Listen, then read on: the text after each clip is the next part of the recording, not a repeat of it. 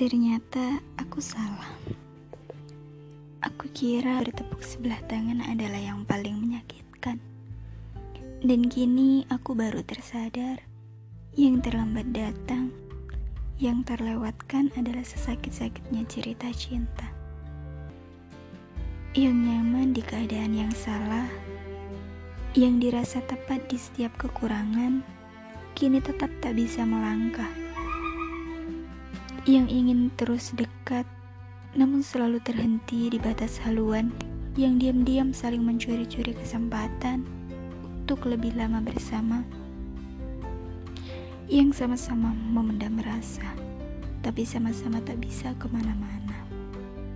Seakan kalian dipertemukan memang untuk dipisahkan.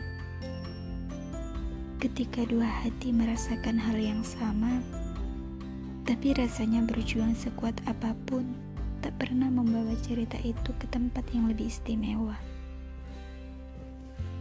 Cintamu percuma, nyamanmu berbatas. Kehilangan hanya seperti membuang-buang waktu.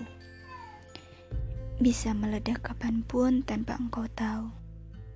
Kemudian di akhir cerita, kau dipaksa harus menerima bahwa di setiap ingin untuk tetap dekat dengannya, kau tak bisa. Karena kini ia telah bahagia.